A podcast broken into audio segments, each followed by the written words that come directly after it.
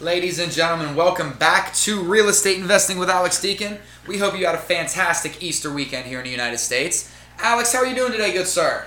I am doing fantastic. How are you, buddy? You know what? Not doing too bad on this uh, rainy Friday in Pittsburgh, Pennsylvania. But Yep. Alex, uh, we've been covering a lot of topics lately. We kind of had a meeting of the minds, and since you're the brilliant one here, today it looks like we're talking about how to choose a neighborhood to invest in and what to look for. Mm-hmm. Yep. Thought it'd be something good to talk about. I was uh, reading through a blog and this kind of popped up as something we haven't really gone into and discussed in detail. So I think we're going to do that today. And we can go on. We'll probably go off on a bunch of different tangents, but we'll start with um, I don't know maybe some questions that you might have, and then we'll dive into it. All right, so I guess being the um, the naive uh, rookie who isn't yet in real estate, uh, the the big stigma with when it comes to neighborhoods is don't go to neighborhood A, B, or C because you might have to deal with person A, B, or C. You know, is that are, are, are the stereotypes and the stigmas that are attached to all neighborhoods correct, or are those just all fallacies that you need to look past? Yeah, I kind of I do look past all of that because you, you don't really know till you get really to know the area street by street. Because one good example is we just talked about like where you live, and you live in a uh, he lives in a part of town called Elliott, which is part of Pittsburgh, and Elliott's got a rough area, and it's got a really rough area, then it's got a decent area, then it's got a nice area. So within that area, there's probably four different areas within the area. You know, so I wouldn't mind living where you are because it's away from most of the just the riffraff The and- chaos, so yeah, speak, and, yeah. and it's it's quiet. Um, and that's the way really every neighborhood is. It might there might even be ways to even break it down even further. But that's how I do it. I break all neighborhoods down into. So when we talk about like an A class neighborhood, that's typically in my, in, in my world that means okay you either have a really good school district which is normally the case and it's highly desirable so therefore you have most families who are who are making well over the average income of the area are going to be moving there because they want their kids to go to the best school. That's an area that everybody wants to invest in because it's the safest it makes the most sense. But what what do you think the downside is be would be from an investor's point of view if you want to buy in a Oh, really cost. yeah cost. You're gonna you're not gonna get you're very rarely going to get any sort of cash flow. In fact you might get negative cash flow but you will get a return. You know long run you will get a return. So a areas are good and uh, but you need so uh, i guess the topic today is you know what neighborhoods to buy in but you need to ask yourself the question is what do i want my portfolio to look like? You know am i buying am i going to be am i doing this to be safe? So safe would be in my opinion would be a or b or maybe c plus. That's safe right Okay. uh, do you want to go a little bit riskier with the potential of a higher return on investment, then you go with instead of A and B areas. So we'll say we'll say low risk would be um, B and C areas, and then you get you know the higher risk, which is basically D areas. Mm-hmm. So D area to be to contrast from what an A area is is a D area is high crime, low average income throughout throughout that area, and just visually when you drive through it, you, you can just see it's a D area. There's it's just not clean. The houses are boarded up. Um, you might see in the news that there's a lot of things going on that you know you wouldn't want to be around and you wouldn't want to live there. Like But so the, the downside of buying in a D area is you have to you have to live with that. You're you're you're living with your tenants that are basically they don't have a whole lot to lose. And I'm not I'm not ditching on folks that don't have a lot of money. I mean that's just it's a fact of life. You know, if you don't have a lot of money, it doesn't mean you're any less than a person who's a billionaire at all. But you know what what we see though on a regular basis is if you don't do your screening correctly, and even if you do, you're still going to get burned. Right. You know, like I might have one out of a hundred properties that are in A areas that we have a problem tenant, right? The one that's a real problem that we have to evict and they're just causing trouble or dealing drugs or they're not paying the rent and we have to evict them or whatever. It's like one out of a hundred. If you're buying in a D area, it might be one out of ten or one out of five. So that's the trade-off, and that's when you run your numbers on a D area, you have to run them differently. the The vacancy has to be maybe higher. The um, the legal column where you're going to spend more for legal and evictions has to be higher. Right. Your Potential management fee is going to be higher Right. because we're going to charge at my my management company. We'll charge less for a higher rent in a good area Okay. because just it's less work. Right. You know, we're going to work half as much and make twice as much to rent a portfolio in an A area than we are in a D area. Right. So you just have to adjust your numbers. The huge upside, it's not just adjust your numbers, you have to adjust the way you manage Mhm. And the way you understand. Your expectations have to be set at that D level. You know, you can't have A A expectations. You're not going to get uh, 900. I mean, there isn't even a 900 credit score. You're not going to get 800, 700 credit scores in the area. Yeah, it just not does not happen. Not happen. You're not going to get in an, a $700 single family home, three bedroom rental a person that's making six figures. That's not going to happen either. Very rarely. No. So no. You, so you just have to be adjustable. You have to be flexible. One question I have is, and, and this there there might not be one true answer to this, and I think that's why I, I feel it's a it could be an important question. Is there any one lever, like say um, schools versus you know maybe sur- problem? I don't want to say tenants because obviously you're, you're talking about your surrounding neighbors, but you know maybe a higher crime rate, um, better school. What's the biggest lever do you see that w- that could affect um, a pro- property value? Is there one in particular, or does it vary from neighborhood to neighborhood? So that's why it's important to Are You, are you asking me like what makes a property an A or a B? Yeah, yeah. Is it? I mean, typically, do you see? Is it? Um, is it the school system that could increase that value? Is it a lower crime rate? Is it you know a mixture of everything? Is could this neighborhood could it be that it's a good school even though like crime is a mm-hmm. little more, and then in that, the next neighborhood over there's no crime whatsoever. But, yeah. Okay. No, it's a combination. Okay. Yeah, it's definitely a combination. Typically, I would think it's school district, Okay. right? Okay. But here's one that that'll that's different. That's it has to do when you're in the city of Pittsburgh. City of Pittsburgh schools is is not doesn't have the best reputation. Okay, That's why so my daughter does when you when you're going to live in um, let's say a Lawrenceville, which Lawrenceville is like trendy, you know, South Side is it can be trendy. Um, Bloomfield, the it trendy is uh, what I see is there's shopping nearby. Mhm. Like you can walk down to the to the Broadway and just go to different shops. You can get anything from tattoos to coffee to Chinese to you know uh, resale shops. It's just a nice It's- a nice shopping Yep. section. And usually higher end, like you always see a Starbucks or something like that. And but they don't have a good school district. Right. But if you bought in Lawrenceville 10 years ago and you're selling now, you're making millions. So Lawrenceville is an A area right now, but it doesn't have a good school district. Gotcha. There we go. Okay. So it's That's not always school district, you know? For sure. So Uh, usually suburban, suburbs, suburbs. Suburbs. suburbs. Oh, excuse me, suburbs. Um, usually suburbs are school district. Okay. Come to think of it, I never thought about it that Probably way. more rural yeah. areas, like once you get out, like maybe uh, Beaver County, Butler County. Uh, No, just no, not even. There's like Carnegie, Upper St. Clair, Scott Township. Oh, They're okay. all outside of the city parameters. Good deal. you Yeah. know? but within the city, there are definitely hot spots that you need to look for. So that's a good question. So it's not always school district, but just to focus back on an A area, and then we'll work our way down. An A area, typically in a suburb, is a good school district, higher income, uh, higher sale prices, and lower returns. So you have to visualize as an investor, what do I want my portfolio to look like? Do I want it to be all in A areas? Then fine, you're going to buy in A areas, and that's that's not a bad thing you're just going to find probably less deals. You're going to get less return up front. I think on the back end, you're going to get just as good of a return, to be honest.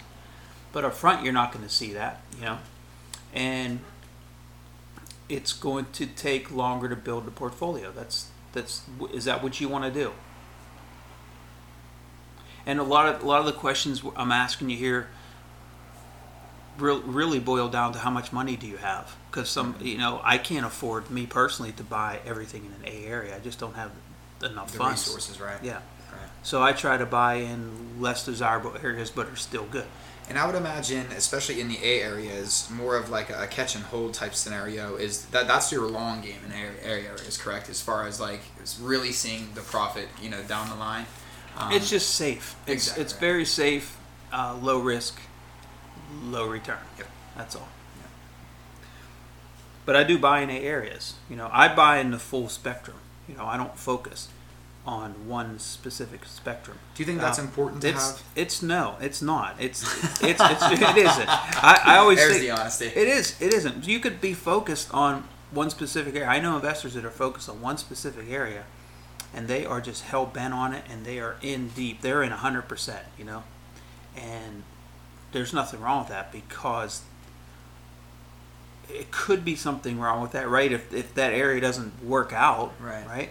If you're not prudent on your due diligence and you don't do your homework, then being focused can be bad. Mm-hmm. But if you're really focused and you really know the area and you know every little in- intricacy about it and what's going on and what's coming down the pike, you can be hugely successful. I just choose to be more diversified. And that's really that's the beauty I think of real estate investing. It's all personal preference. Mm-hmm. Yeah, so when I get the question asked me all the time, where do you buy? I said, I buy everywhere.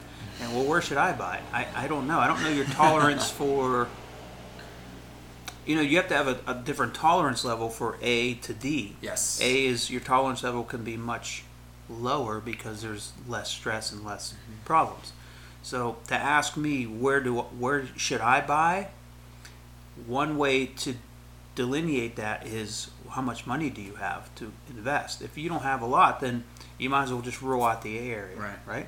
And if you have a low tolerance for just stress and your uh, your real estate IQ is not high enough to handle a D, then stay away from a D right now. So you can narrow down the areas based on how much you have to invest, and then your tolerance for, you know, your real estate IQ and your tolerance for stress and such.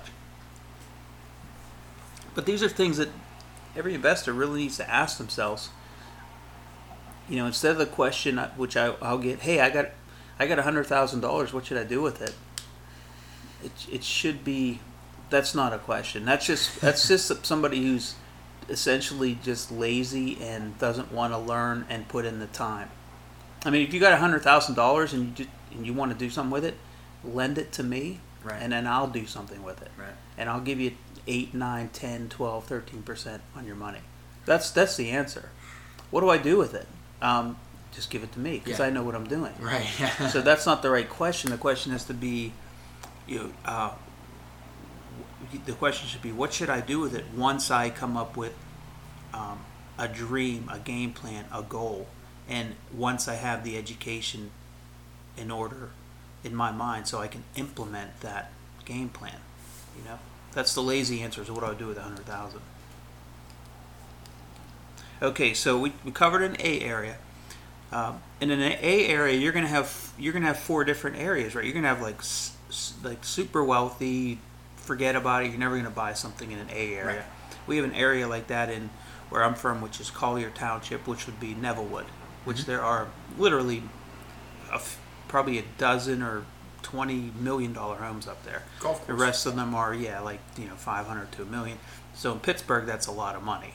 That's a some, lot of money. some areas in the country, that's that's like It's- not a lot. Just to put that in perspective, guys, because I'm I'm also born and raised here in the Pittsburgh area. When you say five hundred thousand to a million dollar, my stomach still sinks. And to know that's on the bottom end of it, it's my stomach going. Yeah. Ooh. So, So that's like you know the, the upper echelon where you're not going to buy real estate in typically.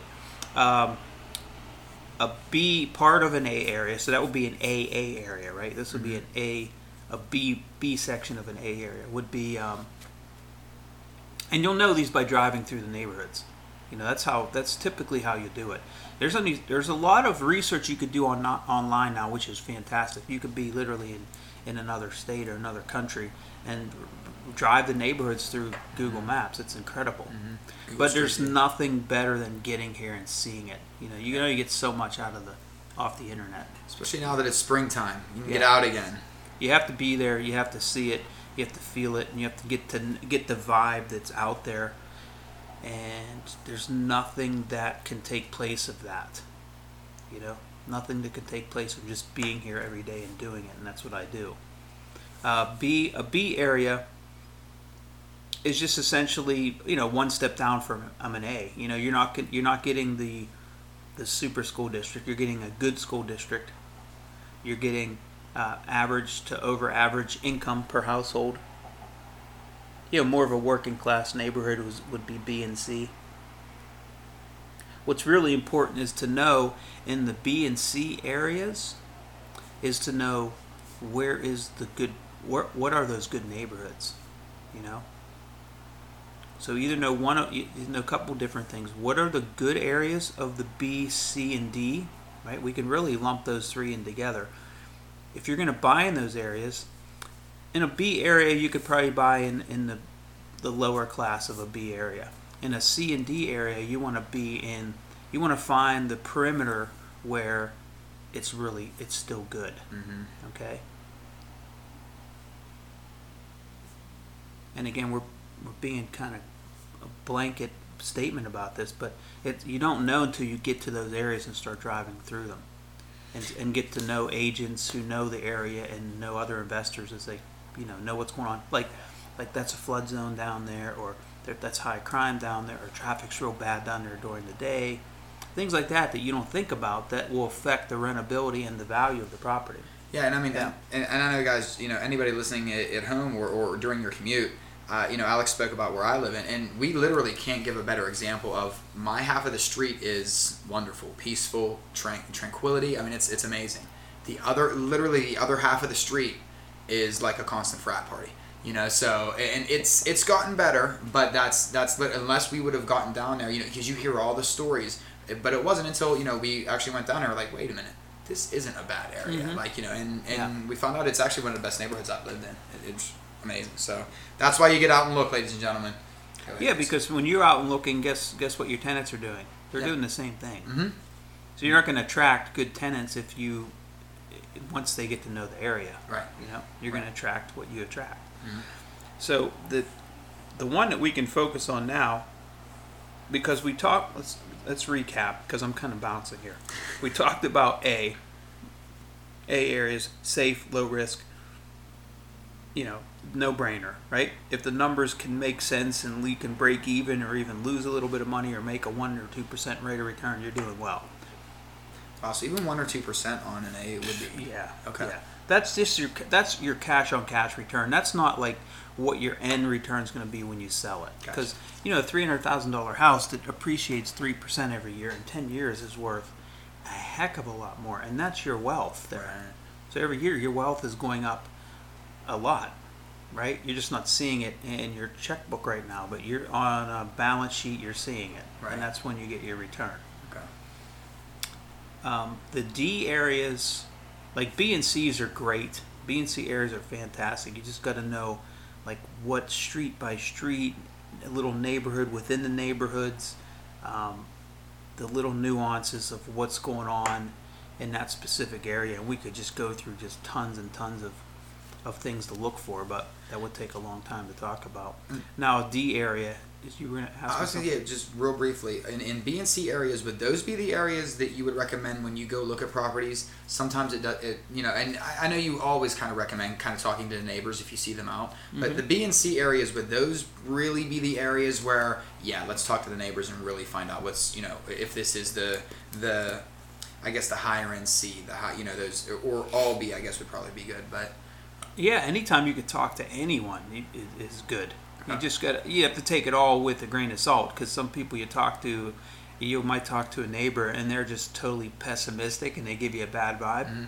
I've had that many times and I know the area, so I'm like, yeah, I know you're you're just a, you're just of that kind of person, and it, I, you got to take it all with a grain of salt. You talk with the mailman, you talk with Find the neighborhood watchdog. You know, that every neighborhood has that one person that they you, think you, they, you want to gather information. You're not taking one person's point of view. yes. You're just gathering information, and then you, the more you gather, you know, sometimes the more confusing it can be too. But you just continue gathering information and continue knowing the neighborhoods by researching, by driving through them, by looking at houses. You just you get to absorb that. Okay. Now on a D area, that's where you can make a really a lot of money, but the, this, the downside there is a lot of it is speculating. So when you're speculating, that means you're you're risk you're um, gambling. So a D area is like a good example would be East Liberty. Um, Ten years ago, East Liberty was was horrific. I mean, you could buy properties down there for just insanely low amounts of money. hmm But what would you do with them? I mean, some of them were boarded up, some needed torn down. Uh, every other home on a block was boarded up or, or fire had a fire or was torn down, and the ones that are rented, you're getting, you know, some some low class tenants there, and you're going to deal with that. So if you said you hedged your bets and said I'm going to spend a million dollars and I'm going to buy two blocks or three blocks in East Liberty, 10 years ago, if what happened didn't happen down Mm. there, you'd be stuck. You, you, it would have been a, not a good investment at all. That's one of those you roll the dice and Yeah, and, and how long can you wait? How long can you suffer through that? And how long financially can you do that? Because you're tying up all that cash and you're not seeing any sort of return. Now, the folks that you know saw the forest through the trees down there and they invested down there, they they hit a grand slam because that that place has exploded Just- with with just um, new construction and it's everything. It's just exploded down there. Yeah, and just for anybody that might be listening that isn't in the Pittsburgh area, East Liberty is a, a little neighborhood in Pittsburgh Mhm. that was very run down, and you know through just through developing over over the it was like a good like five or six year plan. It went from I mean I, I don't know it's it looked like nobody lived there. I mean literally it just was boarded up homes. I mean to now it's um, it's incredible. I mean It it's, is. it's absolutely incredible. So when the, the reason I think, and that's easy to look back and say, oh, I know what what happened there, but there's a lot of high tech stuff going on there. There was like Oogle and, uh, or, sorry, Oogle, Google. Google. there was Google that came in. There is a, there's some hospitals down there. UPMC's big. Uh, there are some pretty high tech stuff going down there. Carnegie Mellon. A lot of that stuff's close, and that buzz started going around along with just some things starting to fall into place, and boom! Next thing, next thing you know, you have a booming market that you Mhm. can't touch real estate down there now. You know. It's incredible. But how do you see that ten years ago? It's it's. I never would have thought of that 10 yeah, it- it's just. I don't know the magic pill for that one because I, I get that question asked all the time is what where's the next hotspot I mean I don't I don't know and if I knew I probably wouldn't tell you And and like guys, if I had a crystal ball and it said this is the next hotspot you think I'm going to tell everybody right. I don't know what the next hotspot is nobody knows And to give everybody an idea on how quick it could be, I actually moved out of the Pittsburgh area in 2007. Never would have imagined that East Liberty would East Liberty would ever have looked as nice as it did. Moved back in 2009, and by 2010, it was gorgeous already. Like, so it, it could be that quick. But guys, again, that's a very um, that's the needle in a haystack kind of find. I mean, it's not you know results may vary, and this isn't your typical result. So So when buying in a D area, you want to make sure that your rate of return. You, ha- you have to make sure that when you buy it, I mean, of course, unless you have endless amounts of money and you can wait, which most of us don't. So when you buy, you have to make sure that that property is going to sustain itself based on what you paid for it. Like it's never going to go up in value. So when you buy it, know what you're getting into, make sure it's going to be profitable somewhat, knowing that your speculative plan on the back end could be could could gross you huge returns. Mm-hmm.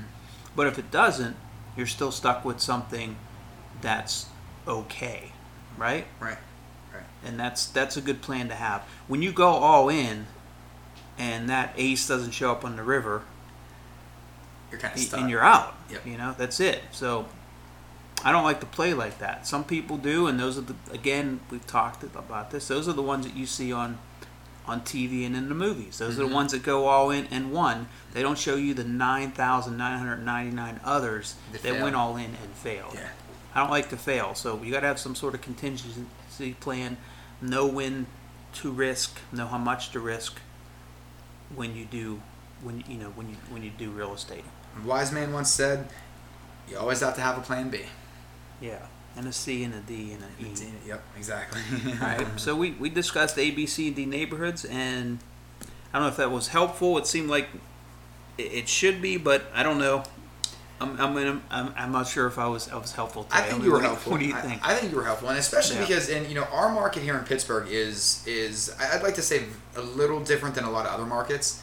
We're unique here, you know. So, but I think this information would hold true in any market, in, in any climate, and you know, no matter what what it, it it is, um, because you're all going to have different styles of neighborhoods. So, I do think this information was very very good, and I hope everybody at home got the same amount of. Um, of information, at least took something away from it like I did. So, thank you, good sir. You're Thank welcome. You. Any other icing you want to put on top of this cake? Or are we wrapping this bad boy up? Let's let's call it a wrap. Calling it a wrap. Ladies and gentlemen, this was how to choose a neighborhood to invest in. As you can see, there's a ton of variables that you can look at. It's really about what you know you can handle. Um, so go back in, start looking at your neighborhoods, talk to neighbors, t- look at homes, and uh, and start to figure out your plan from there.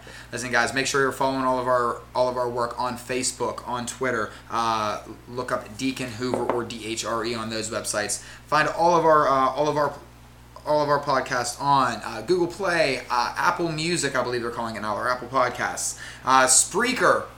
Just type in Deacon Hoover into, into your favorite podcasting service, and you'll hear the uh, the Deacon of Real Estate, Alex Deacon, right here. Uh, you'll see his pop up along with Ian Hoover's uh, the Realtor Nation podcast. So, for everyone here at Deacon Hoover Real Estate Advisors, I am Adam. This has been Alex, and for everyone else here, we thank you. We hope you enjoyed your Easter weekend. We're just about to start our Easter weekend. See you next week.